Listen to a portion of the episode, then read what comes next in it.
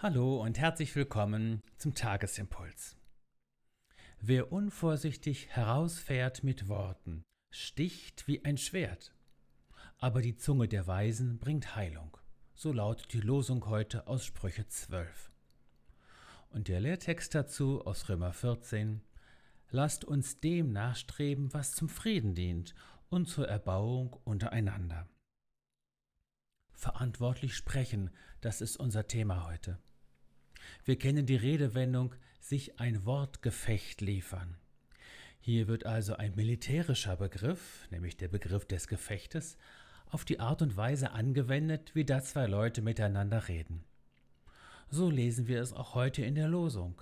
Da ist die Rede vom Schwertstich, so in einer anderen Übersetzung. So sagen wir auch, seine Worte versetzten mir einen Stich. Und was es bedeutet, zu sticheln, ist uns auch bekannt. Mit Worten muss man also so behutsam umgehen wie mit scharfen Waffen. Unbedacht und unüberlegt eingesetzt, können sie tödliche Wunden schlagen.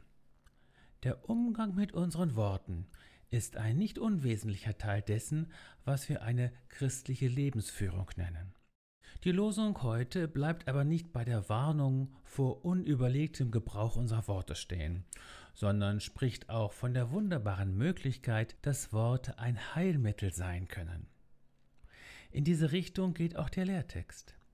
Mit Worten können wir einen Streit entfachen, das berühmte Öl ins Feuer gießen und die Abrissbirne schwingen, aber eben auch zum Frieden dienen und einander auferbauen. Bei Jesus finden wir beides.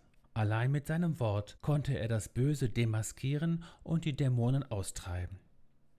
Mit seinem Wort heilte er aber auch die Kranken und sprach Sündern die Vergebung der Sünden zu. Sein Wort ist lebendig und kräftig und schärfer als jedes zweischneidige Schwert, so lesen wir es in Hebräer vier.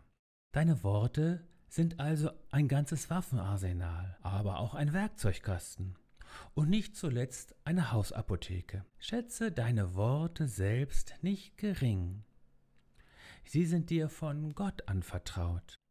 Lass darum das Wort Christi reichlich in dir wohnen, so schreibt Paulus in Kolosser drei, damit seine Worte zu deinen Worten werden und seine Gedanken mehr und mehr zu deinen Gedanken werden und so Christus in deinem Herzen wohne.